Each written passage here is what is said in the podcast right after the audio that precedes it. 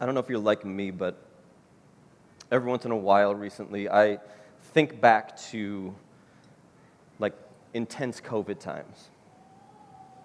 Now, I know that we're, COVID is still a thing. Don't send me an email saying we're still, it's still a thing. Don't, don't tell people that. I know. I know COVID is going around. We had it not so long ago. But do you remember like the real like spring, summer 2020 COVID? That was intense we live through something. Like shelter at home, phrases like that, safer at home. People, do you remember how people would uh, color on their picture window in their, on the front of their home and little rainbows and hearts and thanking essential workers for all that they do? And then just not seeing people for months. I don't know how you single people did it. So intense so intensely lonely and quiet. And there were all things that some of us, I, re, I remember, I was just thinking about this this morning as I was thinking through this. I remember hiking, and we would, if someone was coming at you on the other side of the trail, you'd be like, get away, get away, go to the other, to the other side. Little things like that. But I don't know about you, but the, one of the things that I missed most was dinner parties. Getting together with friends, eating, hanging out, I like cooking as people are over. I just like cooking food for people and who like food in particular. That's, that's one of my favorite things. There was no dinner parties. You can only have so many dinner parties for your own family or by yourself, right? Man, what a bummer. And when you get into this dinner party mode, there's a certain kind of etiquette you're supposed to have, right? It's these unwritten rules within our culture that we have that some of you are really good dinner party guests and you bring a gift when you're invited to dinner. Don't expect me to bring a gift if you invite me over for dinner. I don't, I, I don't abide by those rules. I'm rude and just thoughtless, kind of. I, my wife will do that for me. But you, you, you're supposed to be grateful for everything. You're supposed to compliment the, your host on everything that's cooked, whether it's delicious or not. You, you, you compliment the home. You have these, you, you have, we have this etiquette that, that is expected. You don't go around and just start like starting debates at a dinner party. Not if you want to be welcomed back again. Why is Randy talking about dinner parties? Talking about dinner parties because, see, it turns out our Savior, our Messiah, turns out he was kind of a drag to invite to a dinner party. Jesus, our Lord and Master, our Messiah, was a terrible dinner guest. He didn't abide by the rules of etiquette, and he stirred things up and challenged his host, challenged the guest, made them feel super uncomfortable. Jesus was not the kind of guy you'd want to invite to a dinner party if you wanted to look good within this culture. This morning in our text, we're going to find Jesus invited to a really important dinner party by a really hosted by a really important person. In, in this culture, you would be thanking God that you got and you made the invite list to this person's dinner party. And Jesus comes in and just turns everything upside down. We're going to be starting in Luke 14. We've been in this sermon series called The Way of Jesus since last July. We're almost done. I think in June we'll be done with it. But we started out looking at the Sermon on the Mount and getting challenged by those three chapters within the book of Matthew. And then we have been in the parables since then, thinking through these radical, subversive teachings of Jesus that got to the, the foundation under the rug of the kingdom, pulling the rug up of the kingdom of God and saying, what is the kingdom really like? And what were these subversive stories? What's their purpose? Luke 14 is kind of an, scholars call it an episode. It's like, a, it's like an episode of a really good TV series that you follow. I need a couple of good ones. You can give me some recommendations on the way out, maybe. But the Luke 14 is this epic narrative. Luke 14 and 15, we're going to spend a couple of weeks in because there's these really subversive, really radical parables that Jesus speaks within it. And it all begins with Jesus being invited into this prominent Pharisee's home for a Shabbat dinner. And this morning, we're just going to set the stage for this episode within the book of Luke. And it's going to be a fun time. And it's going to be a challenging time, I want to tell you. Like, I have to reflect. I'm an Enneagram 8. So, for those of you who believe in witchcraft and the Enneagram, that means. that means that I'm, I like challenging things. I like challenging people. I like challenging dynamics. It's, it's what I thrive on in many ways. So I constantly have to ch- check myself. If this, is this my Enneagram number coming out? Is this me wanting to just challenge things with another challenging sermon? And I look back and I say, no, it's just Jesus. It's the Enneagram 8 in Jesus coming about, maybe, coming out. But Jesus just challenging stuff. And so I promise you, in these next several weeks, if you don't walk out of these doors challenged, it means you're either sleeping or doing Wordle or setting your fantasy baseball team. If, if that's you four people, you're welcome for the reminder. So let's get into the story here. This is Luke 14. If you have your Bibles and you're like me, or it's going to be up front on the screen, or there might be a Bible in front of you. The episode begins one Sabbath when Jesus went to eat in the house of a prominent Pharisee. All these words matter. One Sabbath, when Jesus went to eat in the house of a prominent Pharisee, he was being carefully watched. There in front of him was a man suffering from abnormal swelling of his body. Jesus asked the Pharisees and the expert of the law, Is it lawful to heal on the Sabbath or not? Isn't that ironic? Jesus, God incarnate, asking the religious leaders, What's the law? He knows. But they remained silent, so t- taking hold of the man, he healed him and sent him on his way. That means Jesus just became ceremoni- ceremonially unclean. Then he asked them, If one of you has a child or an ox that falls into a well on the Sabbath day, will you not immediately pull it out? And they had nothing to say. So begins the episode in the book of Luke. Now, there's a couple of things going on here that we need to understand in order to, to really get the, the nature of what Jesus is about to teach us and what Jesus is doing here. So we find this is a Sabbath day. And Jesus is walking with his disciples, probably, and with this, and he's, in, he's headed on his way to, to a meal, post synagogue, post worship service meal. Many of you are going to be, you're going to go Mother's Day meals. Maybe you're here, you're going to go out to brunch. Maybe you don't have family around, so you're going to, you're going to, you know, band together with a couple of people and go out to whatever the place, the local place is. People have been doing this for thousands of years, going to meal, ha- having a meal after worship service. This just happens to be a Shabbat meal. In Jewish, ancient Jewish cultures, there's three Shabbat meals. One on Friday evening when the sun goes down, one on Saturday morning, late morning-ish, and then one on Saturday evening before the sun goes down while it's still Sabbath.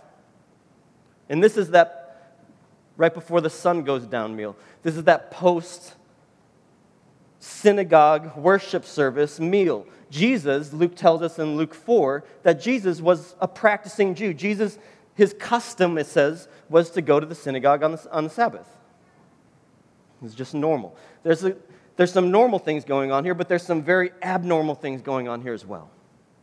The first abnormal thing that we scholars wonder about is why Jesus was invited to this prominent Pharisees dinner party.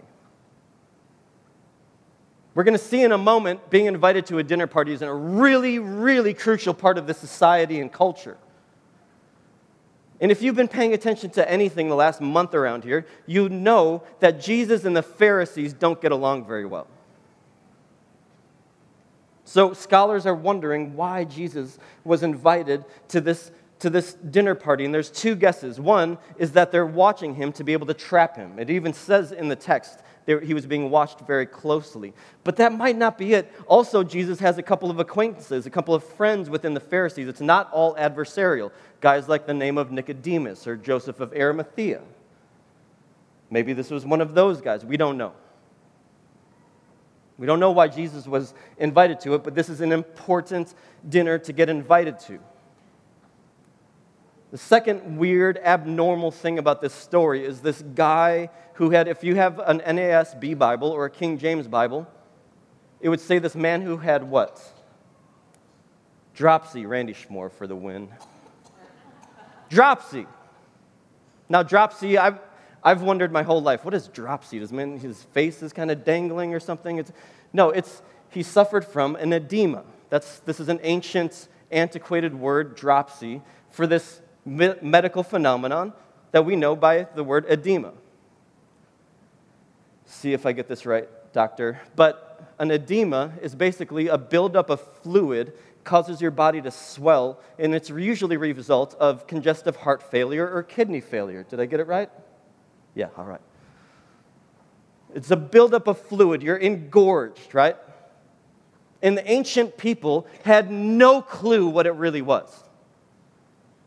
And it's not their fault. This is 2,000 years ago. Sometimes we forget that this is an ancient book that we center ourselves around. But 2,000 years ago, they had no idea what, this, what the edemas were. They had no idea what congestive heart failure was, kidney renal failure. They had no idea. And so what they thought was that this guy sinned. This guy did something. And man, look at him. He's atrocious disgusting. And also, he has this insatiable thirst. But if he drinks more, it's going to basically slowly kill him. And so, because they believed that he had this edema, this dropsy, because of some sin in his life, that made him immediately unclean. Which is particularly inconvenient if you're on your way to the third Shabbat meal of the weekend.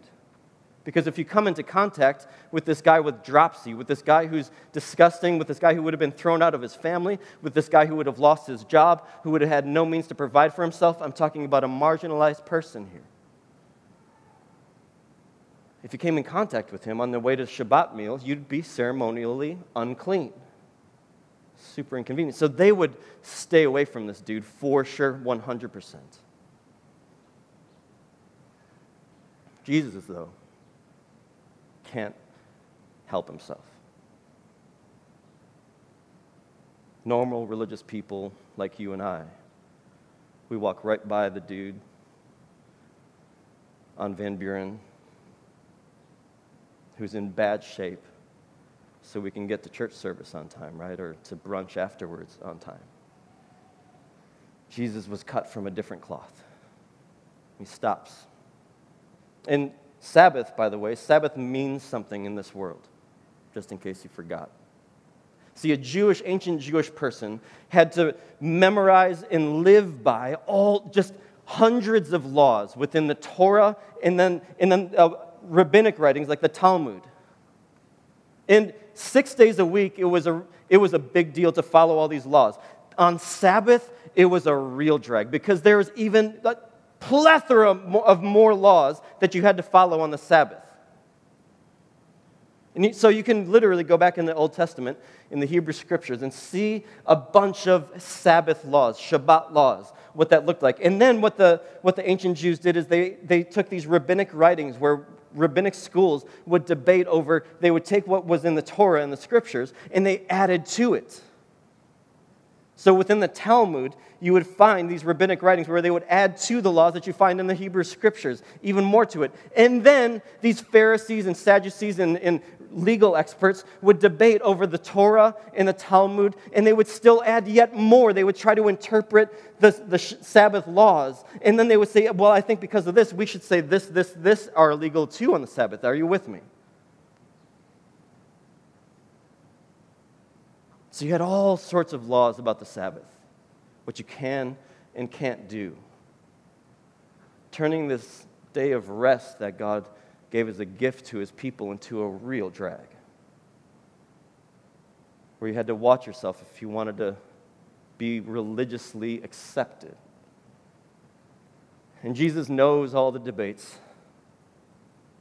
He asks, what, what, What's lawful to do here? Because, see, in this culture and in this moment, in this religious world. It was more religiously, it, you, you were considered more religiously upright if you would walk by this person who was dealing with a health condition because you're observing the Sabbath laws. They were actually being good Jews by doing that. See, in this world, in this culture, they actually had these rules debated, and it said basically if you come across a person who's in need of health care, if their life is not in danger, you leave them be on the Sabbath. Doctors, hospitals, healthcare clinics, they shut down on Sabbath because you're not supposed to do any work.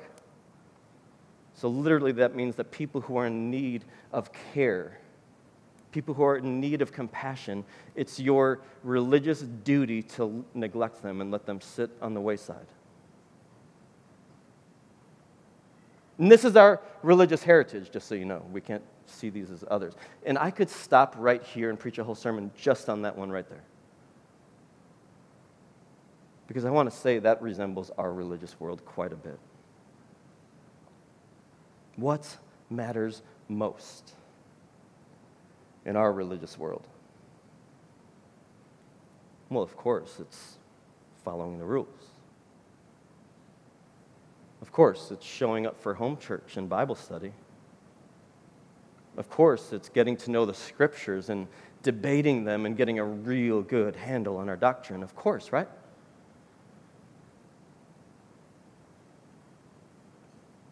I would say we resemble these religious leaders who would say it's more important to follow the law than to heal this person. But see, our Savior, our teacher, our rabbi, Jesus, God incarnate, comes and breaks the rules in the scriptures, in the sacred text, in order to bring healing to this person, in order to love this marginalized person. Anybody got any sermons in mind right there? God comes and breaks his own rules in order to bring healing to a person who needs it. What does this have to teach us about our current religious world and practice? If you're wondering what God's more interested in, your, the, your, your behavior and your following the rules and your knowing the right doctrine, or caring for the marginalized and least of these, it should be a no brainer. So,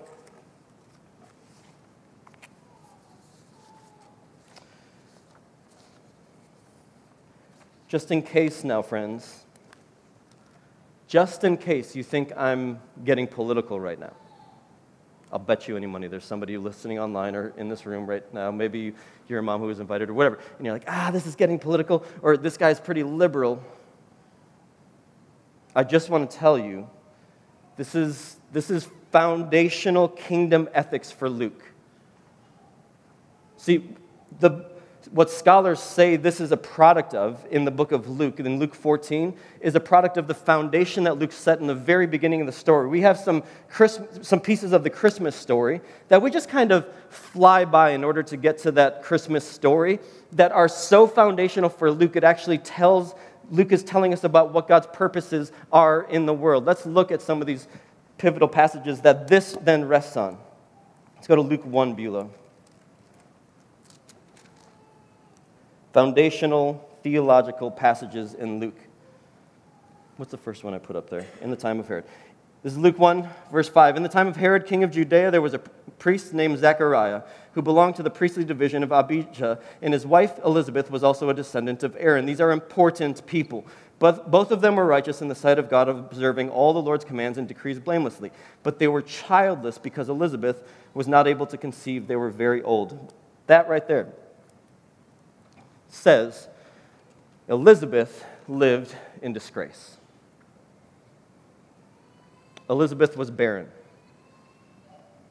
Elizabeth was one of those, maybe like some of you women, who, you ladies, who today's a painful day for because you can't have babies. And in this culture, that meant you were seen as a reject and a failure of a woman. Almost all your value in this culture had to do with can you produce offspring, particularly male offspring. So Elizabeth lived in shame. And then we go to, you can move on, Beulah. After this, his wife Elizabeth, Zechariah's wife Elizabeth, became pregnant and for five months remained in seclusion. The Lord has done this for me, she said. In these days, he has shown his favor and taken away my disgrace among the people. This is what God is doing in the first bits of the story of, the, the story of Jesus, is he's bringing dignity to this woman who, ha- who lived in shame and disgrace. Then we get this birth of Jesus foretold to, to Mary. Mary visits Elizabeth, and then we get to this really pivotal bit of Lucan theology, which is called Mary's Song. You can move ahead, Beulah, to verse 46. And Mary said, My soul glorifies the Lord, and my spirit rejoices in God my Savior, for he has been mindful of the humble state of his servant. From now, all gener- from now on, all generations will call me blessed, for the mighty one has done great things for me. Holy is his name. His mercy extends to those who fear him from generation to generation. He has performed mighty deeds with his arm. He has scattered those who are proud in their inmost thoughts. He has brought down rulers from their thrones, but he has lifted up the humble. He has filled the hungry with good things, but sent away the rich empty. He has helped his servant Israel, remembering to be faithful to Abraham and his descendants forever, just as he promised to our ancestors.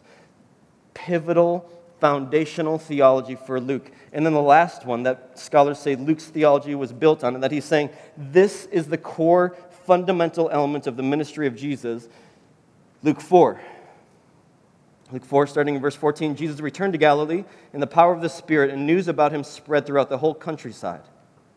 Now, if you've been paying attention for these last, I don't know, eight months, you know that Galilee means something. I'm not going to quiz you, but returning to Galilee should mean something. He was teaching in their synagogues, and everyone praised him. He went to Nazareth, where he had been brought up, and on the Sabbath day, he went to the synagogue, as was his custom. Remember, I told you, Jesus was a Sabbath observing Jew. It was his custom to go to synagogue on, on the Sabbath. He stood up to read, and the scroll of the prophet was handed, Isaiah was handed to him, unrolling, and he found the place where it was written. This, and Jesus said this The Spirit of the Lord is on me because he has anointed me to proclaim good news to the poor. He has sent me to proclaim freedom for the prisoners and recovery of sight to the blind, to set the oppressed free, to proclaim the year of the Lord's favor. Then he rolled up the scroll, gave it back to the attendant, sat down, and the eyes of everyone in the synagogue were fastened on him. He began by saying to them, Today the scripture is fulfilled in your hearing.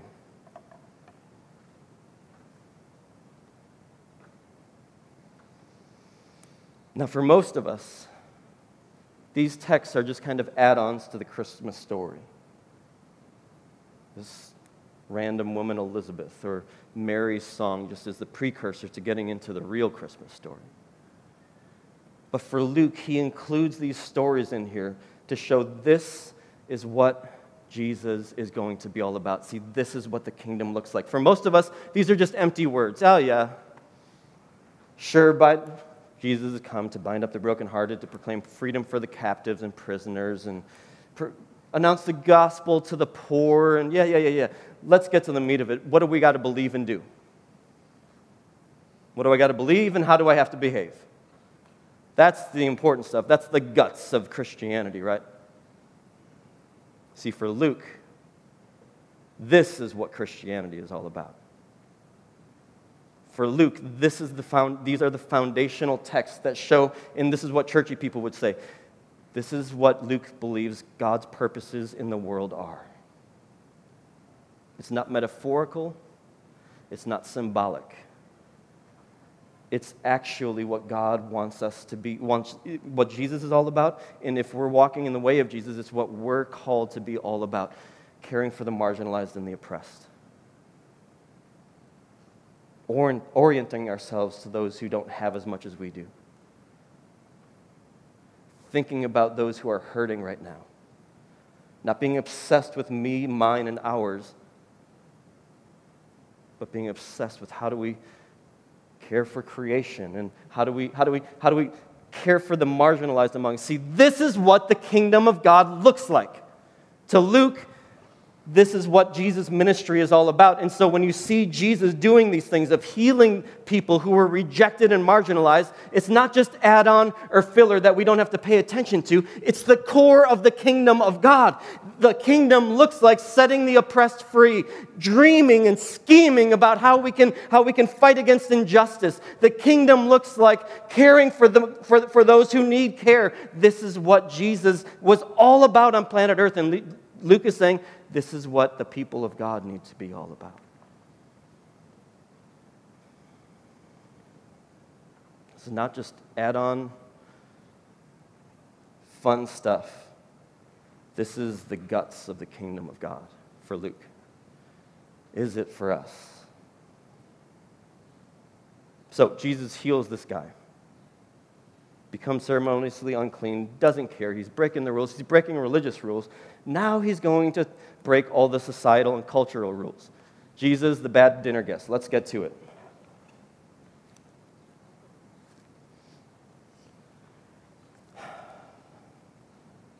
So Jesus heals the guy, breaks the religious rules, and then when he notices, he goes into the dinner party and he notices how the guests, guests picked the places of honor at the table. He told them this parable. When someone invites you to a wedding feast, do not take the place of honor, for a person more distingu- distinguished than you may have been invited. If so, the host who invited both of you will come and say, Hey, uh, can you uh, get up and give this person your seat? Then, humiliated, you will have to take the least important place. But when you are invited, take the lowest place, so that when your host comes, he will say to you, Friend, move up to a better place. Then you will be more honored in the presence of all the other guests. For all those who exalt themselves will be humbled, and all those who humble themselves will be exalted. Did, we, were, did someone say that? Then Jesus said to his host, When you give a luncheon or a dinner, do not invite your friends, your brothers or your sisters, your relatives or your rich neighbors. If you do, they will, may invite you back, and so you will be repaid. But when you give a banquet, invite the poor, the crippled, the lame, the blind, and you will be blessed. How do we ever think this is not required? This is not the stuff of the kingdom. Although they cannot repay you, you will be repaid at the resurrection of the righteous. So, if you study this passage, which I have, and I'm not saying that to say I'm the authority. I'm just, I just, I've, I don't know all the background. I was, I, when you become a pastor, you don't get endowed with all this wisdom. You just got to study like a normal person. And scholars will tell you, scholar after scholar will say, you can't overestimate the importance of these, of these dinner rules right here. Scholars say that all of their societal structures really rest in, these, in this dinner etiquette right here, in, in, in both who's at what place on the table and who's at the dinner party. Everything rests on this in this culture. Where you sat on the table literally was, was demonstrated and told people where you are in the power structure of this culture. So, of course, everyone would naturally be saying, I'd like to be near the head of the table.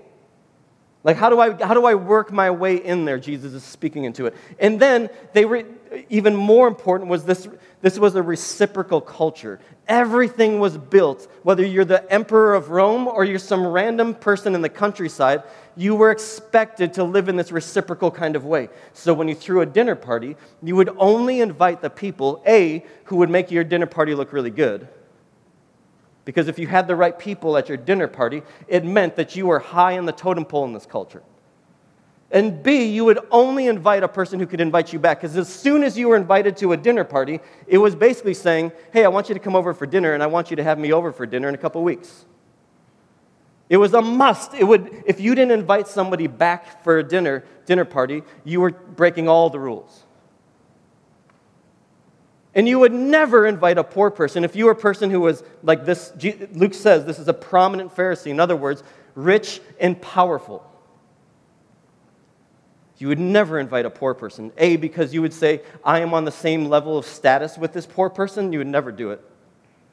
And also because you would be putting this poor person in a really uncomfortable, embarrassing position because they would have to decline your invitation because they, they knew that they could not invite you back, so they cannot attend your meal. So much of their culture and their society was wrapped up in these dinner rules and these rules of reciprocity. And so, Jesus, in our little 14 verse section, beginning of this episode, comes and he breaks religious rules by healing this sinner, becoming unclean himself. And then he comes into their dinner party and just says, all your rules, your whole society is built on, I'm coming to smash them to smithereens. I'm turning your world and your norms and your culture, what's culturally acceptable, I'm turning them on their head. Scholars will say it can't be overstated how radical this was. Jesus, our Savior, just in case we're feeling nice and comfortable in our churchy world, Jesus was seen, friends, as a pure and simple radical. Jesus was a rabble rouser who literally came to turn their culture and their society on its head because he's like he says i don't care about your rules of reciprocity. I don't care about your etiquette. I don't care about your social standing. I care that you manifest me in my kingdom. And that looks like caring for the least of these and loving the people who can't love you back in the ways that you think about in, in, in, in investing in things that aren't going to bring you a, a, a great investing in things other than stocks which are going to help your retirement but investing in people who can't do anything for you because this is just the way of my kingdom. See, as Jesus approached this guy with dropsy or edema, this guy needed Jesus. Jesus heals him. Scholars say this episode of Jesus healing this guy is both probably literal, but also many scholars believe that Luke was being metaphorical here and painting a picture and saying, see if this guy who has this insatiable thirst for more that might just kill him if he keeps drinking, if he can be healed, religious people like you and me who have this insatiable thirst, the Pharisees who had this insatiable thirst for more money and more power, everyone knew that's how the Pharisees were. Luke might be saying, if this guy who's unclean and a sinner can be healed, who has this insatiable thirst for more that might kill him, these guys over here who have this insatiable thirst for more money and more power, they might even be possibly healed too by Jesus. And see, Jesus went to the guy with dropsy because he knew he needed healing. And the religious leaders that were watching shouldn't have been challenged. They shouldn't have been thinking about how they're going to kill Jesus. They should have been saying, Can you heal me too? Jesus Christ, Son of God have mercy on me, a sinner. So, who are we going to embody and identify with more in this story, friends? The unclean sinner who knew how bad he needed healing and walked away whole? Or the religious elite who were more pissed off by the fact that Jesus broke some rules on the Sabbath rather than bringing his kingdom about and healing this person?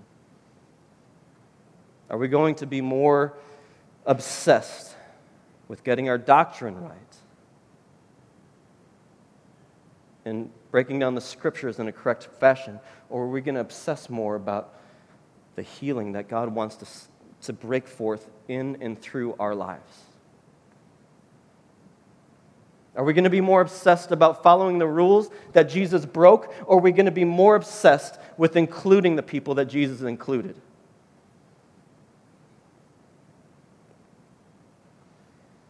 I want to be known as a church where if you're rejected by other churches, you go to Bruce City Church. I want to be known as a person where people might say, yeah, Randy's a Christian, Randy's a pastor, but he's a different kind of Christian. He's a different kind of pastor.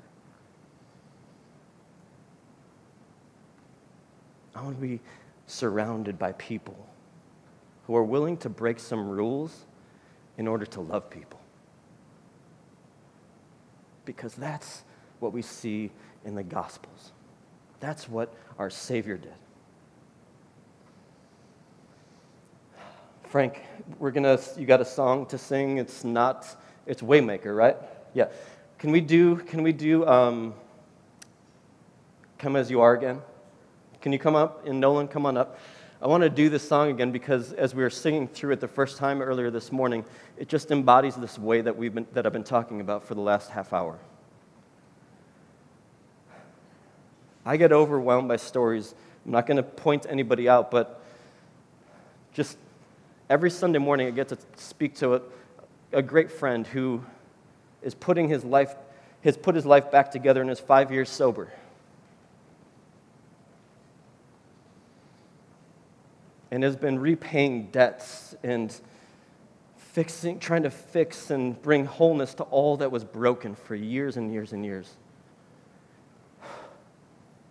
That's who I want to be on around on a Sunday morning. Or around a friend who is gay and has said, I've never felt home before at a church, but I feel home here.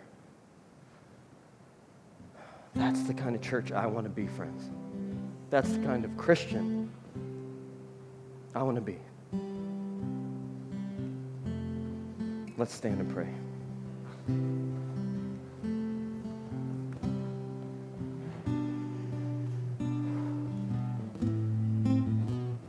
What a Savior.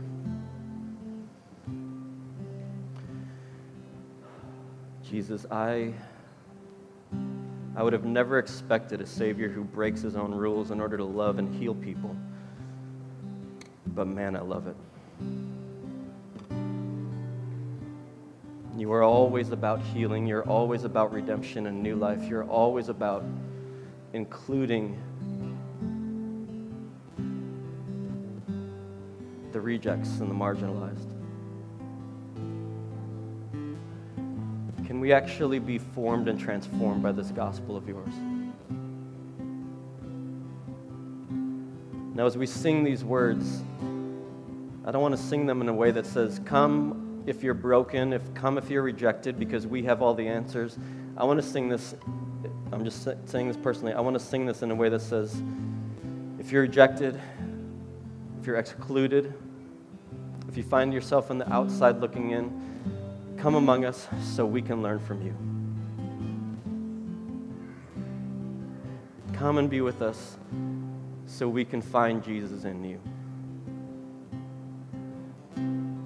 So I can repent of my religious ways and follow Jesus arm in arm along with you. So, friends, let's sing this song in light of the Savior that we had who breaks the rules in order to bring healing.